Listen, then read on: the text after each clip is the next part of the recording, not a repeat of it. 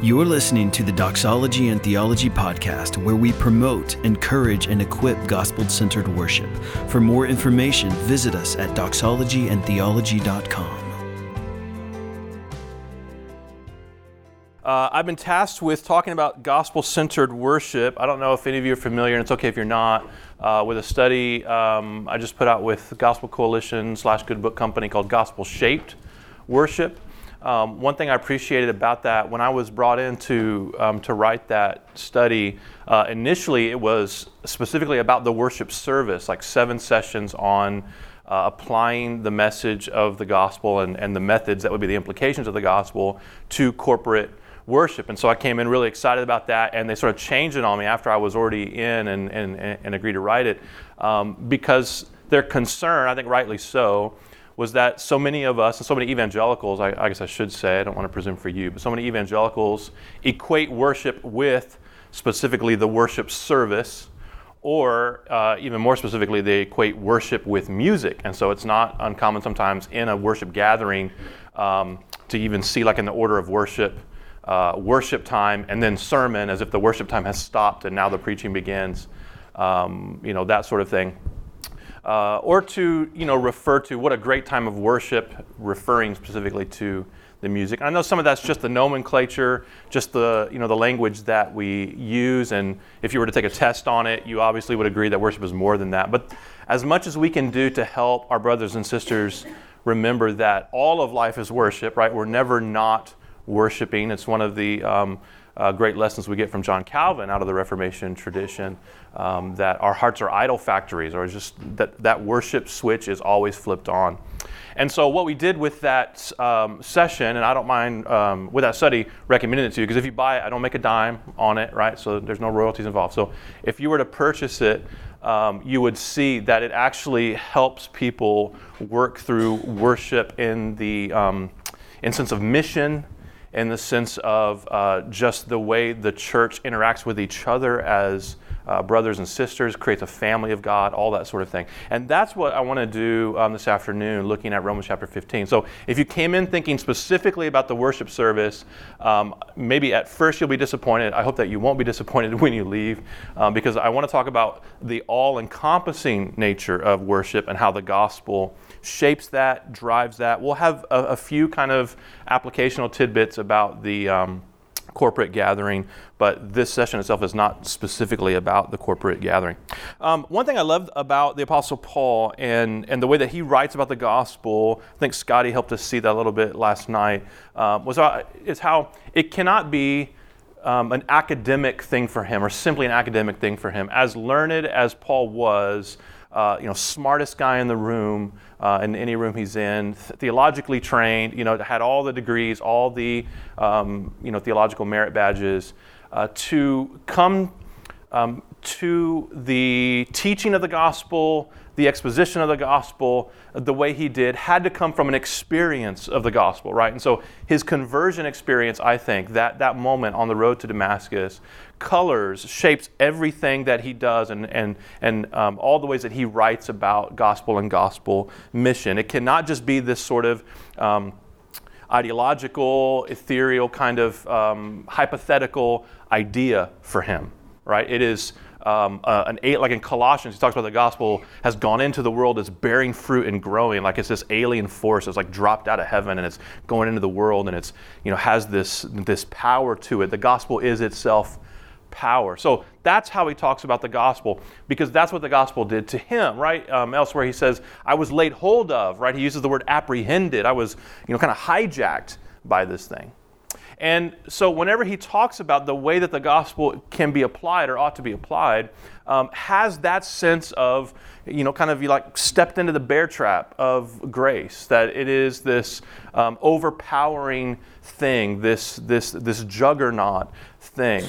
And so, whenever he talks about a church that is centered on the gospel, he talks about this sort of intoxication of grace as well. And I think we see that in Romans chapter 15. Let's just look at uh, verses 1 through 7. And then we're going to look at some sort of implications for gospel centered worship out of this portrait of what we might call a gospel centered church, as a portrait of a gospel centered church, okay? We who are strong have an obligation to bear with the failings of the weak and not to please ourselves. Let each of us please his neighbor for his good, to build him up. For Christ did not please himself, but as it is written, the reproaches of those who reproach you fell on me. For whatever was written in former days was written for our instruction, that through endurance and through the encouragement of the Scriptures we might have hope. May the God of endurance and encouragement grant you to live in such harmony with one another, in accord with Christ Jesus, that together you may with one voice glorify the God and Father of our Lord Jesus Christ. Therefore, welcome one another as Christ has welcomed you for the glory of God. This is the word of the Lord. Uh, I want to pray. I want to thank our Heavenly Father for it and uh, ask Him to bless our time together. Heavenly Father, we thank you for your word. We thank you for this word that your Spirit has breathed out. Uh, we ask that you would help us not to take it lightly, um, but that we would see the glory of your Son in a new and fresh way that strengthens us and renews our commitment to that old message um, that we have believed, that we might believe uh, stronger still. And we ask that you'd help us to see uh, the resonance of grace, the versatility of grace, that your gospel of the finished work of your Son is not something we graduate from or move on from, but center ourselves around over and over and over again, um, because that is where the power for transformation and devotion lies. And so we thank you for that. And we ask that you would help us um, honor you. And it's in your Son's great name that we pray, the name of Jesus. Amen. Well, you'll notice right off the bat, and I'm just taking this in the order of the text, so I'm not trying to create a certain kind of order of importance with these points, uh, but just kind of letting Paul sort of set out the table for us and taking it piece by piece. I think the first thing that we see, and it shouldn't be a surprise to any of us, is that gospel centered worship manifests in love for our neighbors. Gospel centered worship manifests itself ultimately in love for our neighbors. Jesus connects, of course, love for God with love for neighbor. In fact, he, he makes them so bound, uh, you know, bound with each other that it doesn't make any sense. In the same way, to say that faith and works are different and yet they are never, uh, uh, you know, faith, real faith cannot be um, ever without works, otherwise, it's not real faith, right? So they're distinct and yet not separate. Love for God and love for neighbor are distinct and yet should not be separate. If you say you love God, but you don't have love for your brother or for your lost neighbor, you really don't have love for God. Or you haven't fully understood the kind of love that God has for you. So Jesus makes this connection. He, he binds these two commandments together that you love the Lord your God with all your heart, soul, mind, and strength, and that you love your neighbor as yourself. Because the love that is given to us in the gospel is a, um, uh, a starter point, a flash point, if you will. It's meant to be sort of um, reflected out, radiated back out to others who need that same gospel. And so I think this has huge implications for evangelism and just even the impulse for evangelism. Maybe you struggle with sharing the gospel. Maybe you struggle with you know, finding out how do I have a gospel conversation. But just the impulse, if you lack the impulse to want to, the desire to share the gospel with someone that other people might know, the Christ that you know, then that is a clear indication that there's some uh, disconnect in your vertical relationship that you don't have as full an embrace of the gospel as you think you do. If it's just for you, just you and your personal relationship with Jesus, and doesn't have these implications for those that you meet and those you encounter, that's a sure sign that there's some error, some dysfunction in your personal understanding of the grace of God. The love that is given to us is meant to be shared. And this shows, I think, that our worship is actually driven by the gospel if we are compelled by love for God to love others. And this is how Paul puts it, just very practically. We who are strong, right? So if you have the grace of God, you're stronger than those who don't. We who are strong have an obligation to bear with the failings of the weak and not to please ourselves. It's just his way of saying, love your neighbor as you love yourself. Let each of us please his neighbor for his good to build him up. What's so wonderful about the gospel is it brings these things that you don't think ought to go together together. So, for instance, it um, brings with it to the Christian a profound sense of boldness and confidence because of the security we have in Christ. And yet, at the same time, it brings with it a profound sense of humility and selflessness because of what it says about us apart from Christ the spiritual bankruptcy that we have without Christ, um, you know, reveals to us the need to not make ourselves more than we are, to not puff ourselves up. And yet, when the grace of God in Christ comes to us and brings us all the riches of Christ and brings with it the power of the Holy Spirit, now we are emboldened. So imagine what that would look like, right? The well ordered Christian is one who is both humble and bold at the same time. One who is willing to get low and to be selfless, to sacrifice, and yet at the same time empowered, empowered with great confidence to carry out the work of God. This is what Steve Timmis says, I think, in a, in a way that's very um, convicting about the obligation that Paul is talking about here. He reminds us that Jesus has said, if anyone would come after him, we, uh, he must deny himself and take up his cross and follow him. And this is what Timmis says If I'm not prepared to jeopardize a friendship so that I can tell others about Christ, I can be fairly certain I won't give up my life. If I'm not prepared to miss out on a promotion so I can stay and help plant churches, I can be fairly certain I won't give up my life. If I'm not willing to pursue people who are different from me in order to bless them, I can be fairly certain I won't give up my life. If I refuse to give up a holiday abroad so I can support someone in gospel ministry, I can be fairly confident I won't give up my life. And if I'm not prepared to give up my bed to go and serve someone, I can be fairly confident I won't give up my life. But to give up one's life is the most profound love that you can have for someone. And this comes by the gospel. The gospel of Jesus Christ empowers us to do this because it so satisfies us in Jesus that we despair of every other alternative. In fact, we reckon ourselves dead already. I'm willing to give up my life because I've already been crucified with Christ. I, it's not even me who really lives anymore. I live by faith in Jesus Christ who loved me and gave himself for me. This is something that only the grace of God can do. Only the grace of God can reveal our pride and at the same time forgive us for our pride and set us free to love others selflessly and sacrificially.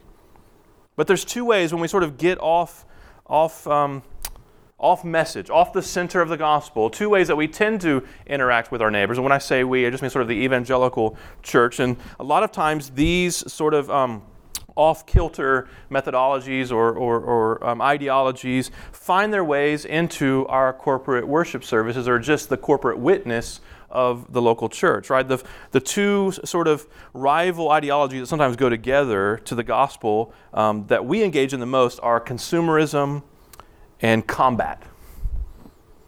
We position ourselves sometimes, oftentimes, as consumers. We use the community around us for our comfort and convenience, for our own prosperity alone. We treat the world as if it exists to be used, to be consumed, to be profited from. We have the evangelical church today that has embraced a consumerism, trying to use the means of the world to attract them to the things of God.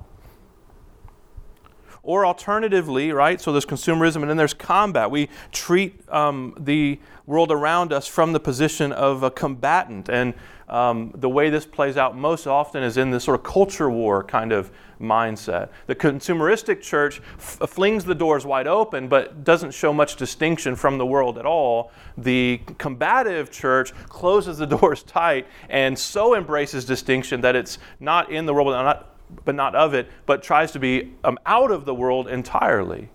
And so, those who sort of engage in this sort of fist shaking, hand wringing about the decline of the culture, every time, of course, the election cycle picks up, you see this culture war bubbling up to the surface. We begin to judge those who are outside the church much more harshly than we judge those inside the church, which is something Paul specifically says not to do in 1 Corinthians chapter 5. We treat the other, the unbeliever, as some sort of monster, as some um, you, you, know, person um, below us or beneath us, which reveals our own pride, as if by becoming Christians it's because we're smarter than them or more righteous in ourselves than them, as if if it weren't for Christ we wouldn't be in the exact same place that they are. Culture war. We've forgotten what the church exists to do not to hate its enemies, but to love the world. You can't love somebody and use them at the same time. Now, what these two ideologies have in common, and oftentimes, again, they tend to find themselves in the, uh, in the same seat. You can, you can have both consumerism and the sort of combat at the same time. But really, both are functionally worships of self. Consumerism and the sort of combative posture towards the culture are what happens when our worship is driven by law rather than by grace. When Jesus Christ saw the crowd, you know what he did. He, he felt compassion for them because they were like sheep without a shepherd. And that word compassion in the, um, in the Greek, it's not um, like this sort of like pity, like he felt sorry for them. It's like this brokenness in the guts.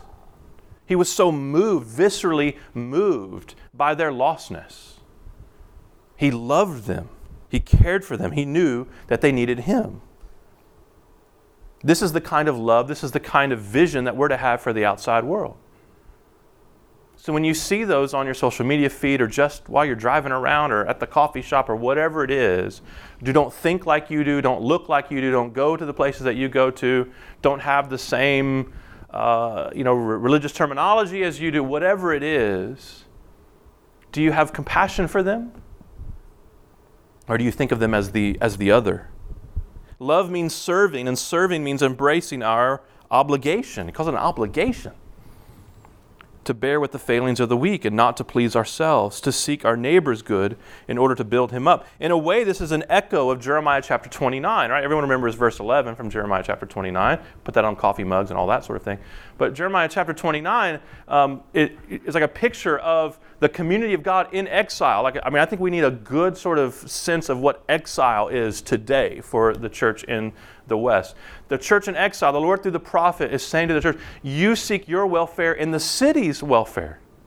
You seek their good. You'll find your good in their good. And this is exactly what Paul is kind of talking about here. The Lord is instructing through his servants that the children of Israel, the children of God, under a foreign culture, Babylonian culture in Jeremiah, for us, I mean, we could call it Babylonian culture if you want a worldly system, the new Roman Empire, if you will. We're being told to seek the welfare of our lost neighbors, with the promise that we'll find our own welfare in the welfare of our neighbors. So imagine that. Imagine if your church loved its city the same way that it loved its own body. What would that look like? What would that look like practically? What would your church schedule look like? Church calendar look like? What would the worship service look like? What would your church budget look like? And this happens when a church is drinking so deeply of God's love and the gospel. They're experiencing the Spirit's uncorking of all the barrels of gospel wine. And so there's just so much love there, it can't help but spill out into the streets. Secondly, a, gosp- um, gospel centered worship is a resolution to look foolish to the world. Gospel centered worship is a resolution to look foolish to the world. Right? There is an appropriate contextualization. Um, you know, I think sort of the aesthetics of uh, your church or the, con- you know, the context of your church, um, even sort of the ethnic makeup of your church. I was asked this question, it's a very helpful question. Uh, last weekend I was up in upstate New York, and one of the questions in a Q&A time was, um, you know, how multi-ethnic should a church be if it doesn't live in a multi-ethnic neighborhood? And I said, well, that'd be really difficult, actually. I think your church should look like your neighborhood. That's the goal that you reflect your community. You're actually reaching those people in your community. So there's an appropriate way of appealing, right? Of making an appeal to be winsome, to adorn the gospel, not just with that message of grace, but with a culture of grace. But we also know that the gospel is offensive to those who are perishing, and so it is foolishness. Also, you know, the message of the cross is folly to those who are dying. And sometimes for some churches, contextualization looks like trying to minimize as much of that foolishness as possible.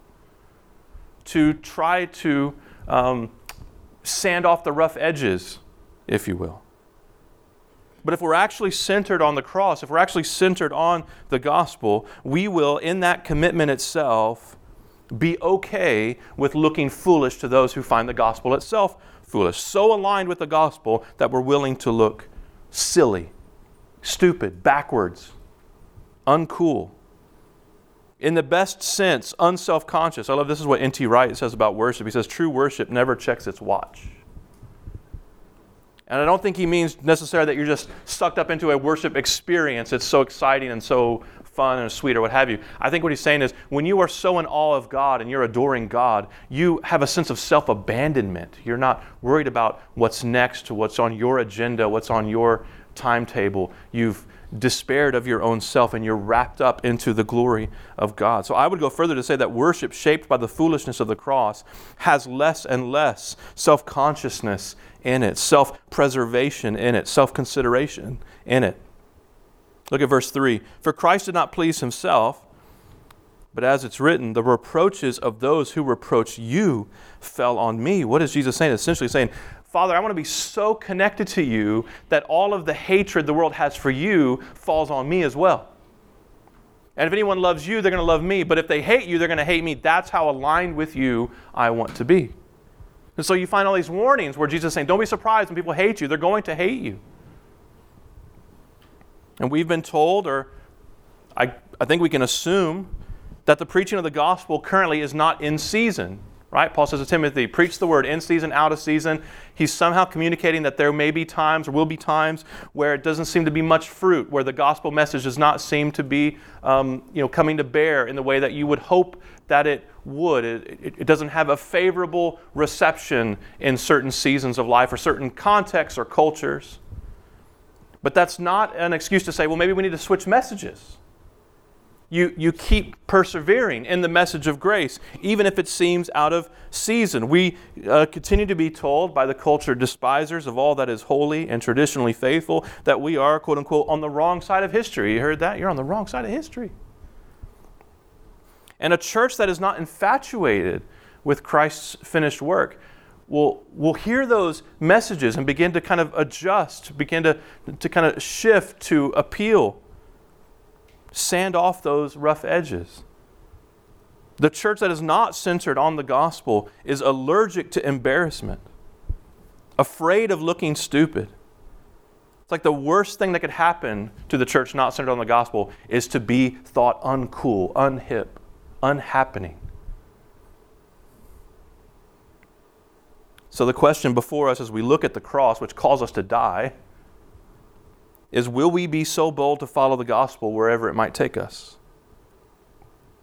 A lot of Christians will stand up for truth so long as it's culturally acceptable, so long as the only fallout means some little squabble for that day on social media.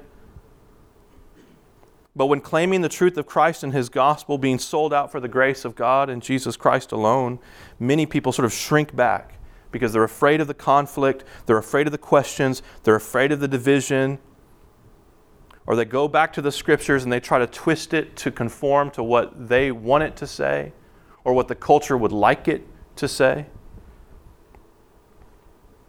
But we've been told in the very scriptures themselves that this temptation will always be there. It's in the very beginning. Did God really say? Is that really what God said? This is at the heart of all of these sort of hermeneutical debates that have cultural implications today, just in the last few weeks.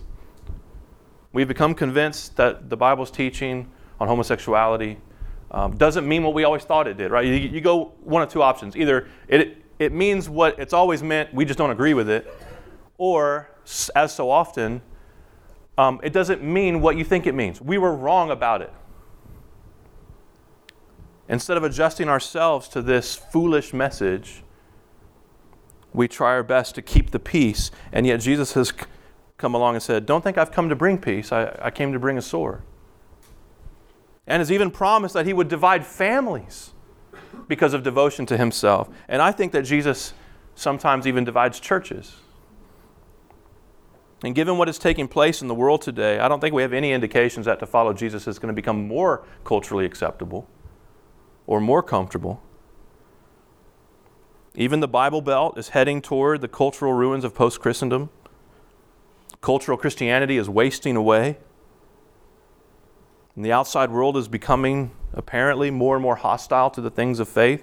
And if God is doing anything in ordaining these cultural shifts to come to pass, I think it may be that we're finding out who the real Christians are. I think actually the church is getting stronger. We, we have this fear, especially in the West, we have this fear of smallness, of littleness. And when we see people leaving that, that's tragic any way you slice it, but it doesn't mean that the church is getting weaker, right? I mean, you just think of it like myself. When I get smaller, I'm getting healthier, actually. uh, maybe not you, but me. When I get smaller, I'm getting healthier. Uh, uh, sometimes things get healthier when they shrink, actually. maybe the Lord is sifting out his churches that his real church might rise up. And actually, that's going to end up being more missionally effective. John the Baptist, I think, is a good example for us today. He said to Herod, It isn't right that you have your brother's wife. He spoke truth to power about sexual immorality, which is not a very popular subject today either. And eventually he's executed. Why? Because he was willing to go as far as the truth would take him. He would not back down. And he didn't do it in a rude way, just a bold way. He did it um, out of love, actually, because he cared about Herod. And it's really strange. You kind of read between the lines a little bit that Herod sort of like, he admires John in kind of a strange way. He finds him interesting or something like that. And I think there's some parallels there for some sort of cultural appropriations of Christianity or Christian figures that kind of, you know, find some of our spokespeople a little bit interesting. But the minute the offense of the gospel comes to the forefront, ooh, we're done with them. I thought you were cool. And now you go and pull this stuff on us. Right? So, what we need are churches that are so aligned with God that they're willing to take the scorn that is heaped on Him, willing to be thought foolish. I'll just give you one brief application of this if you're a worship leader thinking this has nothing to do with music. I'll, get there. I'll just give you a, like a personal illustration. Um, so I was leading a young adult ministry in a very large church. The songs that they did, I honestly, they were awful. Okay, just bad songs, songs that didn't mention God. They, I mean, just sort of like, and they were in-house songs. So it's nothing that you would recognize. Probably stuff that they wrote themselves. This is in Nashville, where everyone's a songwriter, right? So it's just like we prided ourselves on the creativity and all that sort of thing. And we're singing these songs. I remember once, like, I turned to my wife while we were singing the song, and I was like, "Who are we worshiping right now?" It was like about how great we were, how great we were, and all this sort of thing. And I was leading, leading a young adult ministry, and the music that we were doing in this young adult ministry. Uh, look, this is before like all the cool stuff we have now, or like the gospel center stuff we have now, right? So this was just like stuff on the radio. It's not like weird whatever you know it's like chris tomlin and like that's the stuff i wanted us to play and you would not believe like how divisive this was that i wanted to have songs that actually mentioned god in our worship service. And the chief concern was if somebody were to walk in and we were talking about god and singing to god they would feel left out because they don't know god and that sort of thing. So this has real world applications, and maybe your situation is not as extreme, but I actually hear, um, you know, because of the kinds I write, you know, things I write about, I talk about this stuff a lot online, and so I get messages weekly from f- folks who sit on worship teams, associate pastors, youth pastors, who are in this state of crisis, because at every meeting the gospel seems to be an afterthought. It doesn't seem to be driving any of the stuff in the agenda, and the overriding concern is a sincere one. We want lost people to know Jesus, right? I mean, the, the, the, overriding concern of the seeker church, attractional church, what have you, is a, is a great concern that people know Jesus Christ, that lost people come to saving faith. Who could argue with that? But to keep making the gospel more and more obscure, thinking that if we could somehow appeal to these folks apart from the grace of God, we will actually win them to the grace of God, it makes no logical sense and it makes no biblical sense we're going to end up having to offend some people in order to win those whom God has ordained to salvation. Thirdly, the um, gospel centered kind of worship, gospel centered worship, is a commitment to the sufficiency of God's word. To the sufficiency of God's word. Now, that word sufficiency is really interesting because it doesn't simply mean like that'll do, like it's good enough, right? Sufficiency, as it uh, uh you know, applies to the doctrine of Scripture, doctrines of Scripture, means that it's all we need it is sufficient. Excellency and artistry are gifts from God. They are meant to be used in the church because He's given them to Christians. But excellency and artistry are meant to adorn the gospel, not to obscure it or replace it. Um, the fellow who started the Bible study that became the young adult ministry that I started leading, that eventually became church plant, is an off the charts gifted creative. I don't know when creative became a noun, but I'm convinced it was a guy like this who, who, who made it such a thing. Create, I'm a creative. And he's such a great creative. I won't tell you his name because he's out there. Um, he, he went on from our time together uh, to work at one of the top five largest churches in North America. If I said the name, you know what it was. Weekend lighting director at this church. Uh, he's not there any longer. But also traveling, doing lighting design for, for people like Joel Osteen and Joyce Meyer. And so he had his like feet in this world, and so he was always giving me information. It was really interesting, like behind the scenes stuff, you know. Um, but he came out of one church uh, creative team meeting once and, and gave me a call. He wanted me to know what was happening in the, in the meeting. And um, as far as he was concerned, this was a good thing. Like he wasn't trying to say, you'll love this for me to make fun of it. He was actually like thinking it was a great thing that, that, that, they were talking about. And essentially, they had spent that creative team meeting studying Lady Gaga. Lady Gaga became sort of the, the, the object lesson for the creative team meeting. And what they loved about Lady Gaga was how she's constantly reinventing herself. Um, you know, she's just like you, you see her. You know, she changes her look, she changes her style, she changes, she's always changing, and this makes it look like so fascinating. And so that creative team meeting became about how can we like apply this to the church? Like, how can we always be just like reinventing ourselves and all this sort of thing to kind of appeal to the thing? And I said, man, I, I just first of all, I don't think Lady Gaga is the right you know, uh, creative vision to be looking at in terms of how you ought to be doing corporate worship. But that, you know, setting that aside, I'm not a big Lady Gaga fan, I guess. If you said Bob Dylan, maybe I might have been like, oh, that's interesting, you know, or something. But, but is the church to be constantly reinventing herself? Always sort of like, top, like how do we top last week? I, don't raise your hand, but I'm willing to bet that some of you have been in meetings where it's like, how do we top that?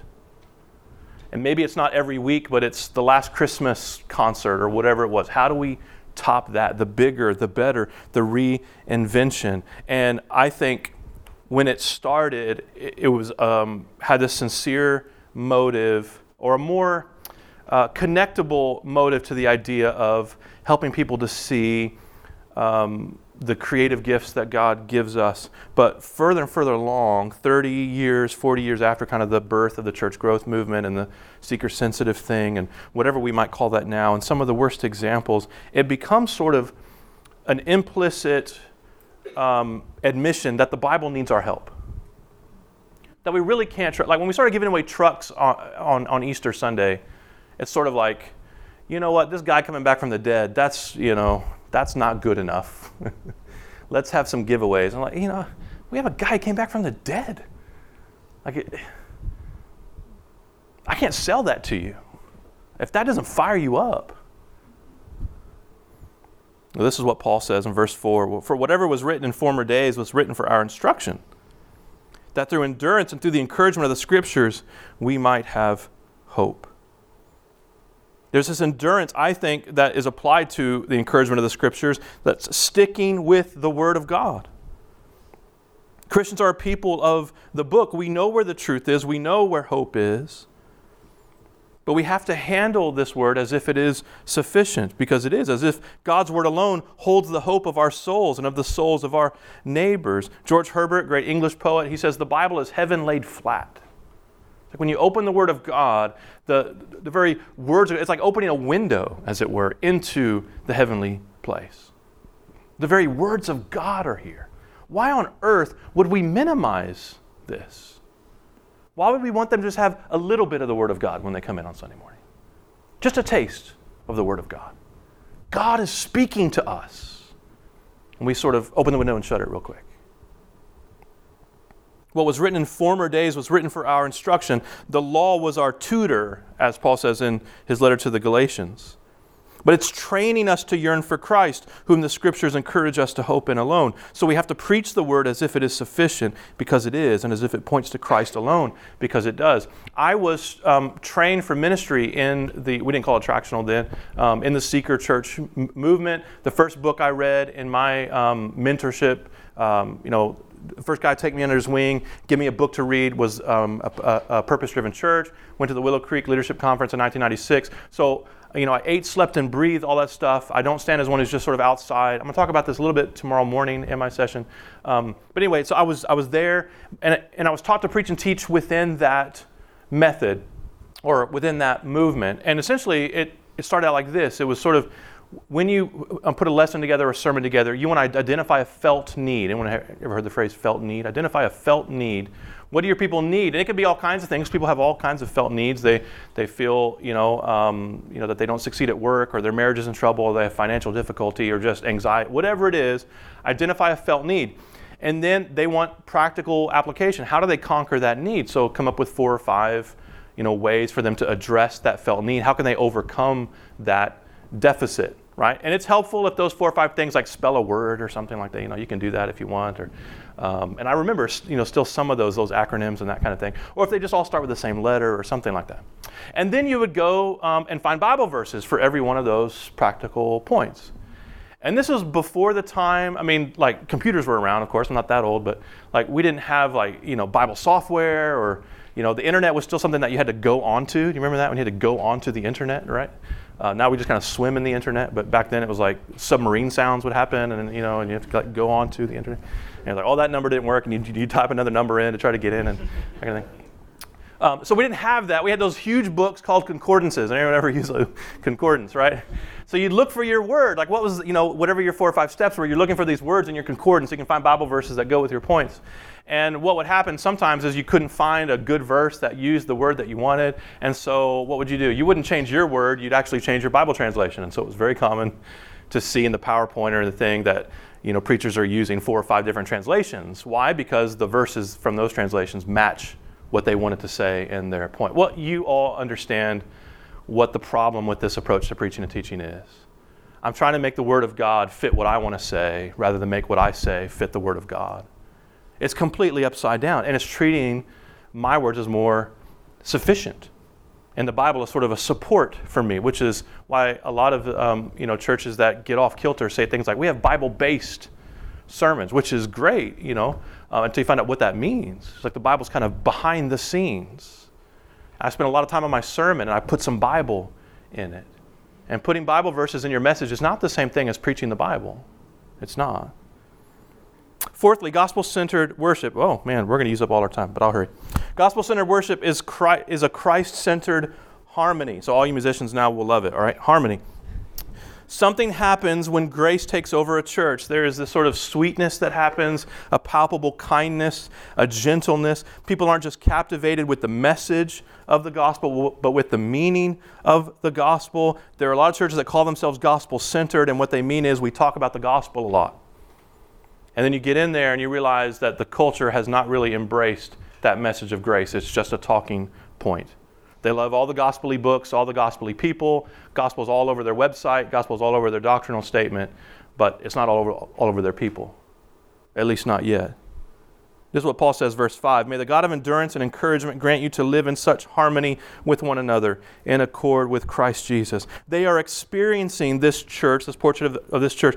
They're experiencing a unity of doctrine, yes, but also the harmony of what that doctrine produces.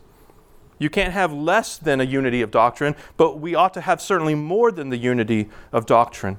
As Ray Ortlund says, gospel truth, lovingly and consistently applied, cultivates a gospel culture.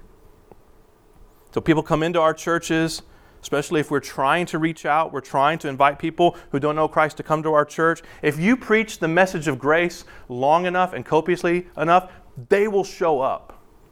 They will show up. That will attract people, that message of grace.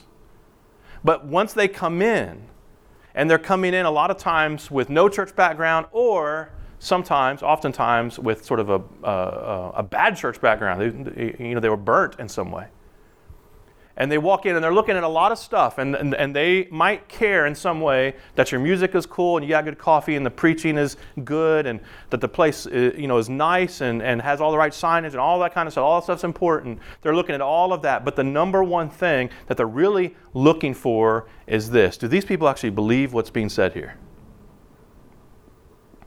It's something I reminded my church in Vermont quite a bit of, is that a message of grace will attract people, but a culture of grace will keep them. And if people have figured out that what's being said with the mouth is not really coming out of the bloodstream, it's not really sunken down through into the heart, they'll be gone. And yet, when that, that grace begins to pervade the atmosphere, when you center on grace, you make grace your thing, it can oxygenate the air. Watch these people breathe a little more deeply. Wouldn't it be amazing, uh, just an amazing thing if we didn't have to suck our gut in at church? It's the one place in the world where we shouldn't have to put up a facade. And yet, for a lot of people, their real life is Monday through Saturday, and Sunday mornings when they put up the, you know, religious avatar or whatever it is. The culture of grace oxygenates the air. People stand a little more tall.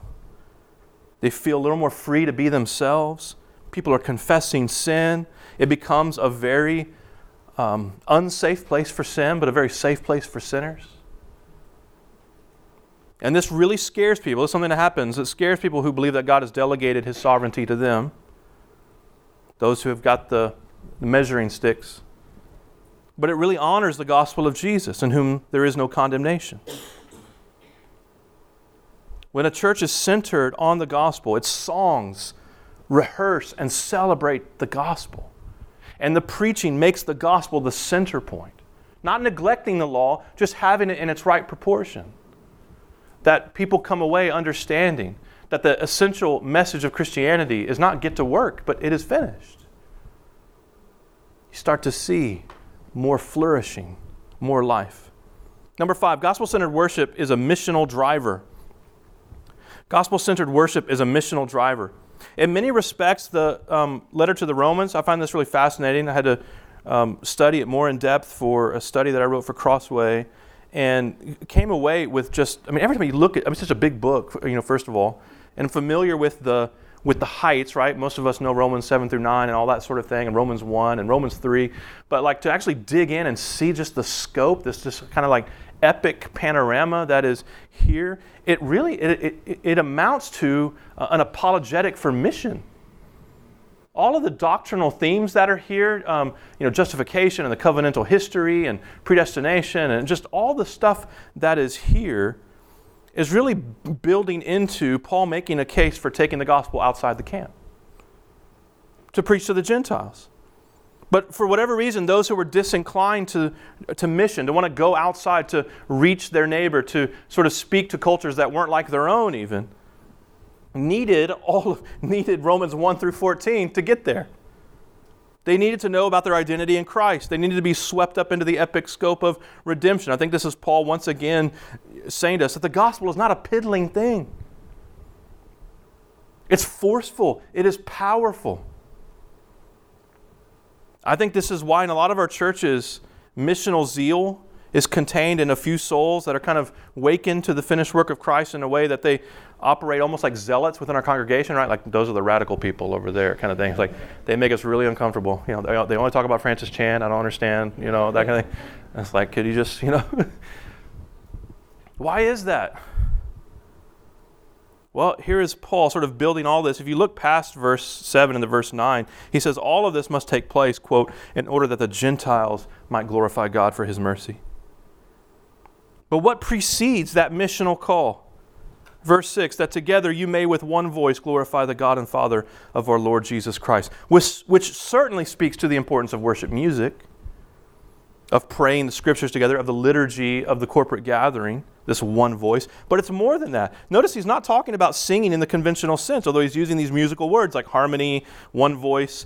He's speaking to all of life, including this impending mission to the lost as itself an act of worship.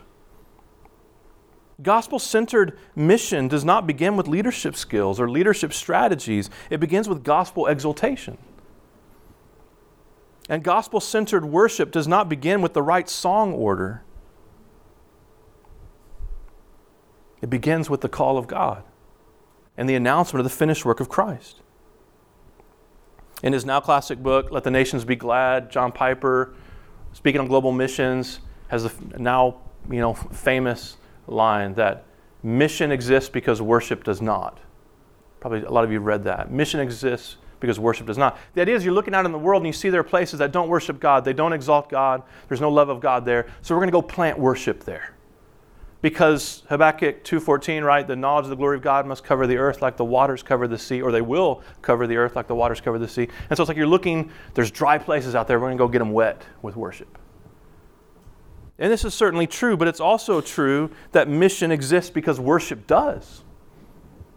Because people have been so overcome, so in awe of the glory of God in Christ that they are moved. They can't keep it to themselves.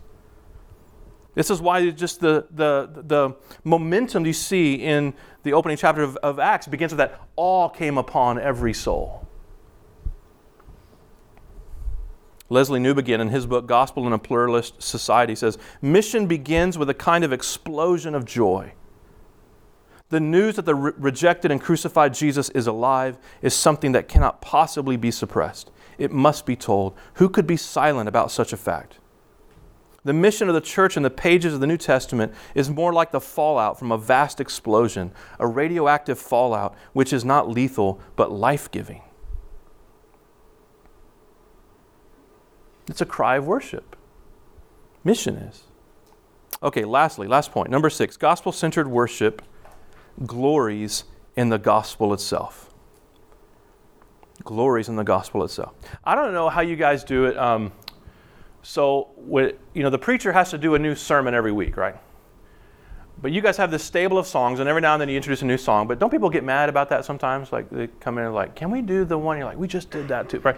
So like you're thinking, but you get to redo songs, and I wonder if sometimes, like, do you think ah, song's getting a little old?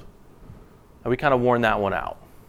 But for some people, it's like you know that's the classics or what have you, or that one moved them so much and they want to have it again. And I think there's a parallel there just to the idea of the gospel itself. And sometimes there are people who say, "How can you d- preach the gospel every week and expect people not to get bored with it. Like, don't, like save it for special occasion, and then it's, it's really powerful, like if you bring it in at the last minute kind of thing. And I think we see the shift methodologically in the corporate worship of um, you know certain kinds of churches, where it used to be real big on the altar call, right? So we'll do an altar call at the end of the service, even though it was like a law-based sermon. I, I don't understand that. It's almost like it's kind of um, uh, you know like whiplash, right? It's like here's you know five ways to be awesome. Oh, by the way, you're really not awesome. Here, here's Jesus if you want him, kind of thing. And I'm like, well, that's kind of weird. Um, but now, like the altar call's gone. So, like for a while, it was like, let's, let's smuggle the gospel in. We're like, well, everything will look exciting and fun, and, and we'll bring the gospel in. We were doing this, like you know, when I was a kid, youth ministry days. We had the video games and, and pizza, and you get them in, and then you start preaching, and it's like John chapter six. Everybody leaves at the end. Like, we're all full, and they leave. You know, when the devotional starts. You know, that kind of thing. Um, so it's kind of like that. But after a while, it was like the gospel just went more and more and more into the background. And the fear, I actually had a, a, a lady come to me um, in sort of the last days when I was um, at my church in Vermont and I was about to leave. And she came to me, and I think she meant this in an encouraging way, but it wasn't encouraging at all. I mean, it was like, I kind of, you know, thanks but no thanks to her. She said, Jared, you know, your thing is the gospel. And I'm like, oh, yeah, it's like so far so good. My thing's the gospel. And she said, like, you, and you do that really well. I was like, oh, all right, that's good. And she said, but sometimes we just need to hear other things. And my heart just like broke. I didn't argue with her. I didn't, you know, I just, I thought it was, in that moment, it was my place to just kind of listen and hear her heart. And I thanked her for being honest with me and, and, and you know, trusting me with, you know, with that. But I thought, you know, if, if you think you've heard enough gospel, it's, it's proof that, like, you need more gospel. Like twice as much if you think you've heard enough. How, if, if the gospel uh, brings us the riches of Jesus Christ, where would we ever get off thinking we're going to wear it out one Sunday a week, much less every day for all eternity? You, you, we cannot wear this out. And the reality is, is this even if you were to repeat one facet of the gospel, and there's not just one facet of the gospel, it's a, it's, it's a glorious thing. Angels long to look into the gospel. That's how eternally fascinating it is. You look at it from all these different angles. It's one gospel, but there's so many rich truths to it. But if you were just to focus on one, just one facet of it, you have people who during the week are going through so much pain and so much doubt and so much discouragement, and they've worked up so much sin that when they crawl themselves in through those doors on Sunday morning, just that one facet repeated again can, is eternally helpful to them. We're not going to wear it out. Let's not be afraid of that. Yeah, it's, it's one song. I mean, sing in different keys. Add one of those little choruses like you guys like to do to the old song. You know, whatever you want to do. But sing the same song over and over and over and over again. This is what gospel centered worship does. It glories in the gospel. It realizes that only the gospel is power. And only the gospel empowers us to be the family of God, to love our neighbor, to be on mission, to commit to His word, to relish His word, to find His law delicious. How can you find the law delicious? Have you read Leviticus? Does that sound like sweet, like honey to your tongue, Leviticus? I think the only way you find the law delicious is if you feel in some way set free from it. Right? The only way to be set free to the law is to be set free from the law. Well, this is how Paul finishes up this section here, verse 7. Therefore, right, because of all that, welcome one another as Christ has welcomed you for the glory of God. There is a welcoming, a rejoicing in the good news for us and for others. This is what the gospel does it provides the welcome of Christ. And for the church, for the worship gathering, for whatever it is, when we're together, the gospel has so informed us, it's so shaped us, that we treat each other as much as we're able like Christ treated us. Now, how did Christ treat you? This is the question I ask when I see verse 7. How did Christ welcome me? Those of you who are worship leaders or you serve as some sort of leader in your church, you have people who serve under you perhaps. I know what this is like. There are those people, right? There's some people who come in, you're excited to see them. Other people who come in, you're just like, mm, bless their heart, right? You just uh, that's one of those bless their heart people. Well, how did Christ welcome me? This is a question I have to keep asking myself, especially on Monday mornings. People show up. I'm the most tired. They're fired up from something. And my, I, my, my desk in my study, my church, it was a small church, rural Vermont had a big picture window that faced the parking lot. So when somebody was coming, I could see him. And I didn't have a secretary to like to say, he's not here or anything like that. Like they see me in the window and I see them and they're coming around. And some people like on Monday morning, that person walks by and it's like, you remember the, the music in, in, in Wizard of Oz whenever the, the witch would show up? dun, dun, dun, dun, dun, dun. I was like, oh, here we go. It's like, oh. I have to remind myself, okay, I'm showing up Monday morning, Jesus is in a study, and I'm walking in. What's Jesus saying? this guy Again, it's always the same problem. Those of you who disciple, counsel, right? Don't you wish people would get new problems? Like, don't stop coming in. Just try a new sin or something. Like, it's just like the same. We're in our rut. It's like the same thing over and over. That's that's us with with Jesus. And He's never like put out, never crossing His arms, never checking His watch, tisk tisking about us. We walk in every single time and he says, ah, I'm so glad you're here. So glad you're here. Well, that's how Christ welcomed us. That's how we welcome each other. That's what the gospel does.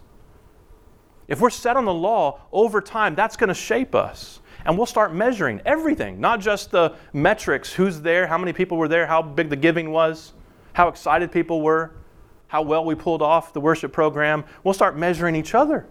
Maybe you're not pulling your weight. Maybe so and so needs to get their act together. And we've lost sight of the welcome of Christ. All right, let's pray.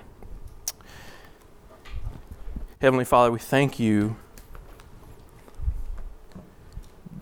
that you loved us while we were yet sinners. You did not wait for us to clean our act up because you knew that we wouldn't and couldn't. And so, Father, we pray that you would help us to never lose sight of the grace you've given us that we would treat others with this same grace. Keep us from self righteousness, from self exaltation, and help us in all things we do, whether we're preaching or teaching, discipling, counseling, mentoring, leading worship, writing songs. Help us to remember that there is nothing more powerful, much less more fascinating and creative and beautiful than the good news of your Son and His glory. And it's in His great name that we pray, the name of Christ Jesus. Amen. Thank you, guys.